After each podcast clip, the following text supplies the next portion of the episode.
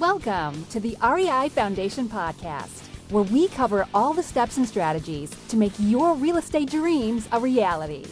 Now, your hosts, Jason and Pili. Three. Well, welcome again to another edition of the Real Estate Investing Foundation podcast. It is Monday, and with Monday, we bring you everything that has to do with multifamily. But today, we are very excited. And I will say we, as in me, myself, because Pili's out there doing all things that power women do and uh, taking care of the little ones. But I do have Dino Pierce of Edified Equity today, and we have a very awesome story we're going to bring to the table. So, Dino, welcome. Please give us a little more feedback and guidance on who you are. Well, thank you. I appreciate it. Thanks for having me here. So now I am your partner Absolutely.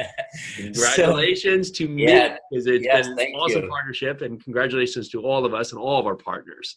Yes, yes, all of the um, equity partners, uh, GPs. It's just phenomenal opportunity. But a little bit of background on me: I've been investing in real estate for a little bit over four years have some single family uh, fix and flips. Not that I ever ran a crew, but what I would do is find a great opportunity, would market direct to sellers, then bring in someone who had that knowledge and wisdom to actually see the project through fruition and we would partner and i might even lend a little bit of the money uh, part of the fix up and we would kind of settle things on the back end i did that for about three years um, and i would say two and a half years into it i had a good friend who was coo of a large um, apartment community acquisition company, and he kept telling me, "Man, you're doing great in business. I also run a medical device business. You're doing great on your medical device side. You're you're killing it with the single family and the private money lending."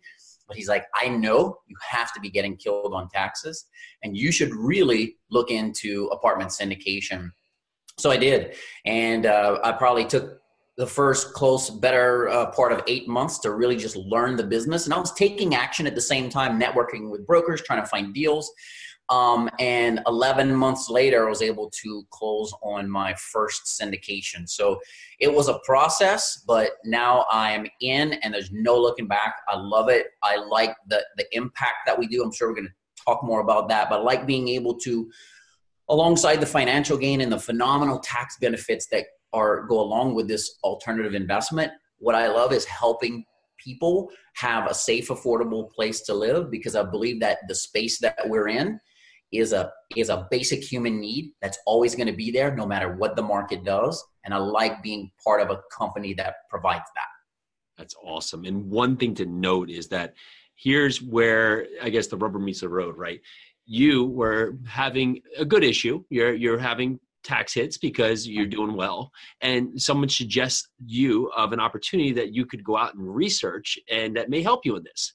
But instead of just saying thank you for that you went out there and researched understood the opportunity understood the viability of the opportunity took action and then within 11 months made it happen. So the quick thing there is this can happen quickly. 11 months doesn't sound quick but if you think about what just happened in the last 12 mm. 24 months how quick that flew by think about yeah. how much you did and that yeah. congratulations to you so yeah. we are here today with dino and dino and i first met we actually met in denver and mm-hmm. at, at, a convention at or a conference and then happened that we both were brought into an investment that we were both uh, thinking about partnering on, and we decided it wasn't the, quite the right opportunity for us. We were we were not the the lead on the opportunity.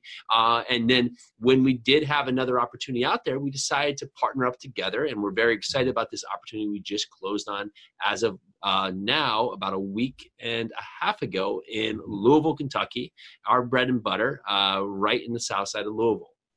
Yes. So yeah, thank you. A couple things.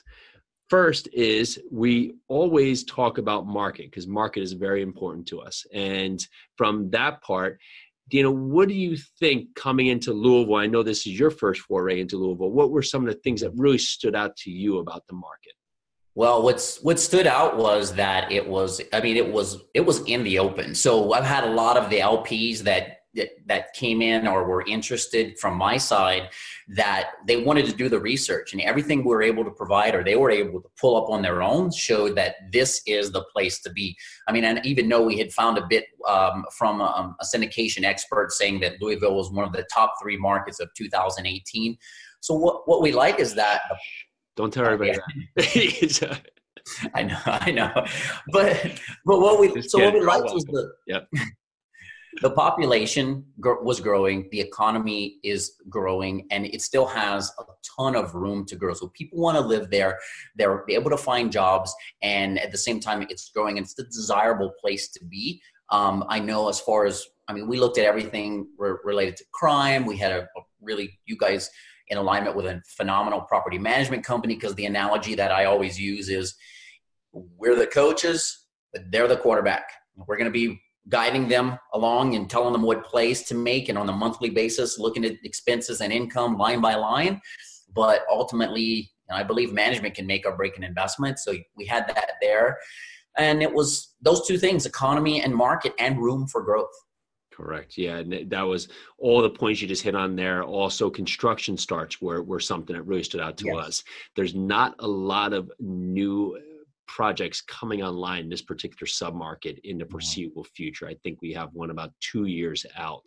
With that, we, from a building perspective, what really stood out, and we could talk about, you know, finding the opportunity. This was not, this isn't our first uh, first opportunity in Louisville. It's not our only asset, but this was something that we found a long time ago. I mean, we're talking over a year ago, and this is where patience and persistent basically plays the course is that mm. we found this opportunity and we had negotiations with the seller and we were close but no cigar and that's fine mm-hmm. went our separate ways but what really sealed the deal here is that we consistently followed up and with follow up that's where really you can find the, find the ultimate decision to get to a closing. And that allowed us 12, 14, 15 months later for this deal that we found to get back into the mix and finally get this to the finish line. And what was really funny about this is that over that horizon, we basically stayed the course with our price because this is just what worked for the opportunity but the right. owner or the, the the prior owner or just the the past seller of the week ago he actually did two rent bumps over this course of the last 12 15 months so although we were able to stay the course with our price guidance and get it there he unknowingly raised the rents throughout that time. So we went back there and renegotiated with getting our price to the finish line. We actually came into a property that had now higher rents. Yeah.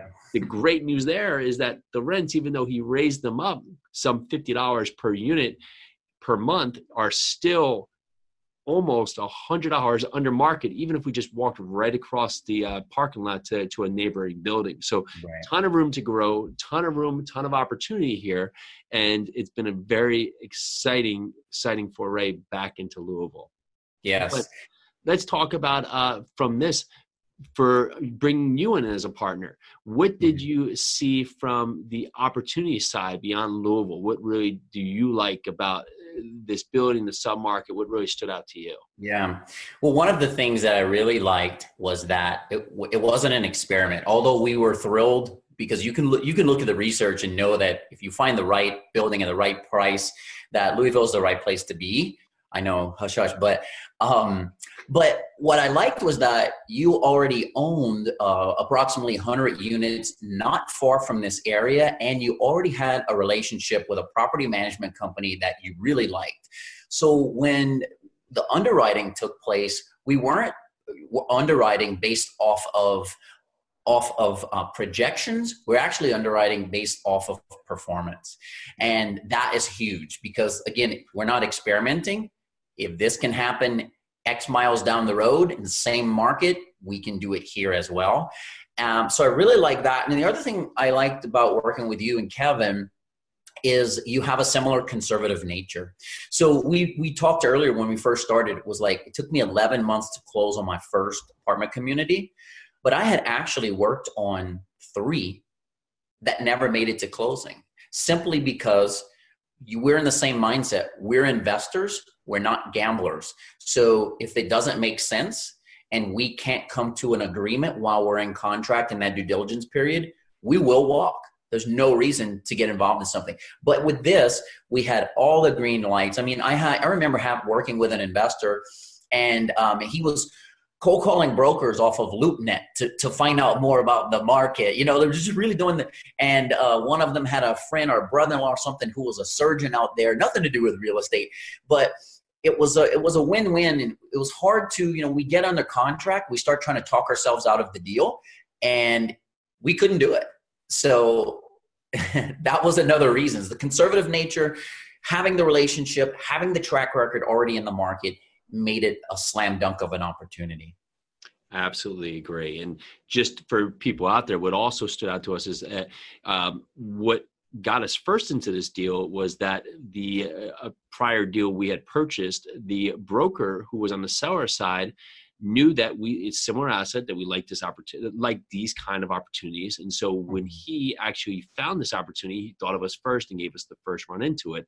Um, so that's where doing what you say, saying what you do, and follow through, especially with brokers, definitely stands out. So continue to have broker conversations even at this time of stage of the market because it definitely pans out. And for this, yeah, you're absolutely right. We're just going to rinse and repeat on our process, right? There's mm-hmm. no new thoughts here. Just continue to do it.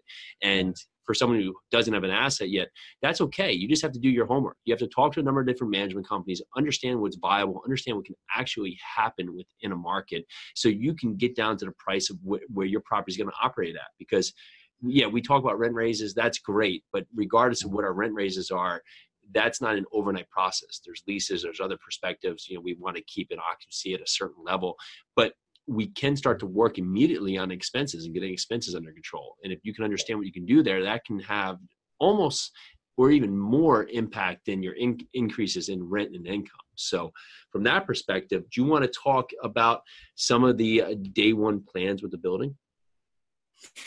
Well, I think and you can correct me if I'm wrong, but I think uh, and one thing I want to touch on before we even jump into that, I don't want to lose my mem- lose this on my memory. Is you're right. There's so much like just how you got this kind of it was like a pocket. It went right to you and Kevin first. Um, where we don't look at deals unless it comes from our management company or it comes from a broker that we've closed past deals on before. So once you get to that level, you can they know what you want and they know you're going to close. Like you say, you know, do what you say, say what you do. It's it's going to come to you. Um, not initially because you have to either prove yourself or align yourself with the people who have already proven that. But I think it's a, I mean, it's not like a major reposition. It's going to be basically upon natural turnover, slowly bump the rents, get them to where we need to be uh, to target. And, you know, we don't want to overkill so that people move out. But it, like, you know, like I always say, the truth of the matter is if you're at market or even slightly below to keep that occupancy up there, I think that's a great way because a great way to, to run the business. Because if I go out shopping after my the um, the the management company increases rent or the owners whoever, and I see that wait a minute, um, I'm upset because they're increasing rent, but the truth is, it's actually like $25 more a door for the same square footage across town. And, you know, moving just doesn't make sense now. So maybe I was maybe I thought differently, and but then when I put the pencil to it, I understand what they're doing and why they're doing it. Absolutely, and you're you're spot on, right? So we're going to go out there and basically just let the tenants know that we're there to make this building better, and mm-hmm. that's as simple as they call for a maintenance request well we go out there and fix it instead of having yeah. uh, an owner who prior was doing everything himself and really that's where it is. We we have deferred maintenance on the building, and we also have a lack of management that we're going to be able to correct now. So we're going to go in there and put processes and systems in place, and then start basically repairing all the loose items. And that's where on on a high level, that's where it can get very expensive. If you have little leaks here or there, well, that adds up for your water bill, especially if you mm-hmm. are paying water. So we're going to go out in there we're going to make sure we have any tub surrounds, any little leaks, we're going to address them immediately. We're also going to start working on our water savings plan, starts changing out uh, toilets, aerators, faucets. And we've done this prior, has cut down our water bill over 30%. So it's an astronomical way that we can just save on our bottom line. Mm-hmm. Past that, then we're going to start doing a rebranding on the building, a simple rebranding. There was a poor dilapidated sign out front, which was the only reference to this building. So we actually gave uh, three different options for a name out to investors, and we're going to be renaming it. So everybody's very happy to, to go forward and have a new name with the building, new presence with the building, and that will give the tenants also an opportunity to see that there's going to be a new, better presence, and we want this to be a better community for everybody surrounded within the building. Yeah. So that's where we're at right now. It's just in the first stages, and the first stages is just takeover happened uh, just over a little over a week ago. Uh, bring takeover letters into the tenants, start giving them the new directives of how we would like to operate, just to give them more clear position on how expectations will be and how we're going to make this place better for them. And then now having our maintenance staff come in, start answering the call, start fixing all the things in there. Um, we want to do a few things with parking lots, laundry rooms, of course, getting getting cold with the weather. We'll wait for that for after summer. Uh, mm-hmm. and then Linda required repairs will also be formatted within there that we'll start knocking out over the next six months. So very mm-hmm. exciting time. We're, we're super excited to see what we can do here. And uh, I think this is really going to be another great investment for all of our partners involved. Yeah, I mean, improving the. I mean, when even anytime you get something self-managed, it's very rare that they're doing good of a job as a best in class management company in that area will do. So like you, that's number one right there. And then the other thing is to create that community environment so that people want to call it home and like live there for 20 years. And I think is if you can create, I know actually, if you can create a community environment to where they know their neighbors, you coordinate things uh, at the community so that you you strengthen that you know, more like a family and like I say a community, people will stay even as we bump the rents to market. That's exactly right. And we've had a lot of success doing tenant referral programs on other properties.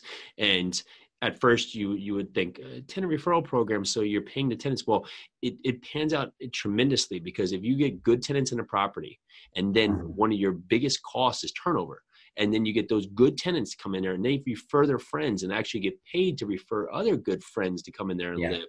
Well you start having your friends living there and you start having a community there well they're going to stay longer. So not only do you have a better community because you have better people living there now you also have people staying longer so you're avoiding your biggest cost which is turning units. And so that's yeah. very exciting promise. We're looking to put that back into play with this building right here. Uh, we do i think 250 dollar uh, tenant referral um, but as we do, we'll, we'll transition and make sure we have the right tenant base in there and just making this a better community for everybody. Yeah, of course. Awesome. Anything, what have we not covered? What, what else would you like to cover?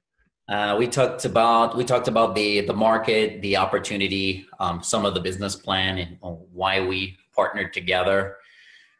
Um, I don't know. I think that wraps. I mean, as far as this project now it's a matter of just executing and managing the managers although as you know they have a really good track record so that's not something we're concerned about at all which is was one of the benefits to getting coming on board.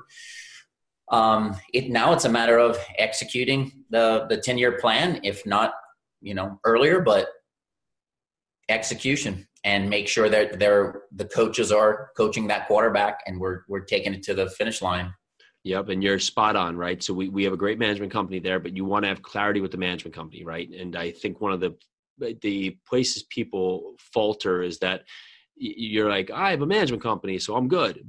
But if the management company, even if they're good or not, has no direction and you're not giving them guidance or, or setting parameters for them, then ultimately they're just going to do their thing and mm-hmm. you probably aren't going to be happy with the result. It might not be the management company's fault because you haven't really given them clear expectations. So for us, we have particular things in a turn that we expect of them. We have particular things that we have, we want to be changed in every every turn, particular things, particular way we want the unit to, to look.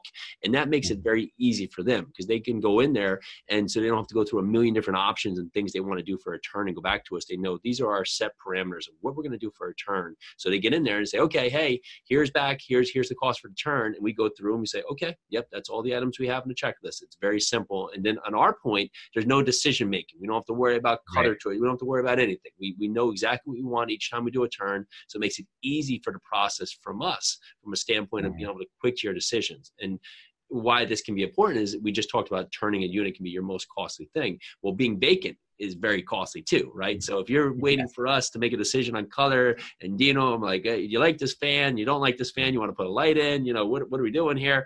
Well, every that's taking away money that, that you could be making right here by having that unit mm-hmm. filled, especially in prime leasing season if you have people ready to move in. So right now yeah. we're trying to make sure continue to just take our clear expectation from one property, translate it over. Everything is very, very simple to the bat. Keep it moving. And uh, from this, we'll start continuing to get our investor updates out monthly, and we do a big uh, updates quarterly all the way throughout the year. And uh, that allows us to keep our partners informed on the opportunity, uh, of course, what's going right, uh, what we're continually working on to make better, and what's going to be action plan going forward for the next uh, few months or a particular year in hand. And so a lot of it's going to be just on really maintenance and construction right now and that's fine because that happens a lot and a lot of the, lot of the heavies happen in the beginning and there can be a lot of moving parts because not only are we happening to take on renovations but we're going to be now working on processes for applications collections and then any rent bumps or unit turnovers because with yeah.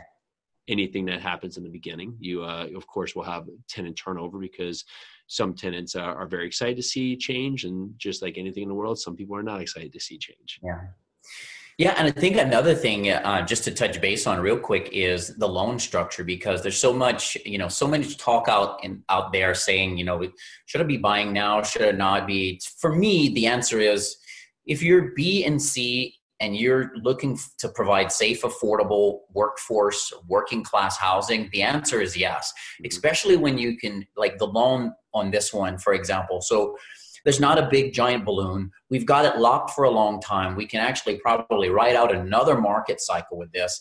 And furthermore, the debt the debt coverage ratio is in the right place. So even if we're fully occupied and because of the market, we've got to bring the rents down a little bit, we're still going to cash flow. We're still going to be able to pay the loan. We don't have a balloon. It's like we're safe. So if you finance right, you don't over leverage. And again, you're providing that B, C workforce housing. That is a, I mean, Maslow's hierarchy of need states we need shelter. That's what we're providing, a basic human need. So when, you know, what happened in seven, eight, and nine, when people got in trouble, if if they were underwater with the house and had to relocate and sell, if they didn't have a family member in this new area, they moved into B and C workforce housing. And the people who were living in the A and, and you know, just experiencing the luxury who were paid more than a mortgage, mm-hmm. they came down to the B and possibly C. So I think we see an increase in occupancy, even if we had to lower the rent, and we're going to be fine. Yeah, and I absolutely agree. And being so under market compared to comparable properties, I mean, we only have upside, right? And so yeah. for this, the tenants, if they they move, they're not going to be able to find comparable two bedrooms, which we all are within the mm-hmm. immediate area. But you're spot on, right? We took on longer term debt with fixed interest because we don't want to be forced to be in a position where we have to sell or have to make a decision that's maybe not right for our vision or, or our investors based on being at a poor time in the in the cycle right now. So yeah. being that we are quote unquote at the at the top of a cycle, I don't know. I'm not I'm not a wizard, but on that point, you know, over 10 years, uh, a lot can change, and we have plenty of time to make good decisions over those 10 years. Well, yeah. good. I, I think that's a great recap of just take over of the property. Look forward to doing this again in a few months and we'll dive into where's the nitty gritties, what's gone right, what's gone wrong, and what we're doing to fix it overall. Yes. That's yeah. perfect. Well, Dino Pierce of Edified Equity, thank you so much for coming on with us today. Yeah, thank you, and uh, appreciate the opportunity you and Kevin uh, provide. So I'm excited to, you know, like I said before, let's now it's time to execute and let's have some fun doing it. That's awesome. Well, good. Dino, thank you so much. And uh, to everyone out there listening, thank you so much for tuning in today to another edition of the uh, Real Estate Investing Foundation podcast. It is Multifamily Monday, which I almost stuttered over, but it is Multifamily Monday. So that's why we just covered all things multifamily. And again, thank you, Dino Pierce. Awesome talking with you. Check yes, it out. Bye now. Okay, bye. Thanks for tuning into the REI Foundation podcast. Check back next time for more awesome tips and strategies to launch your new you in real estate.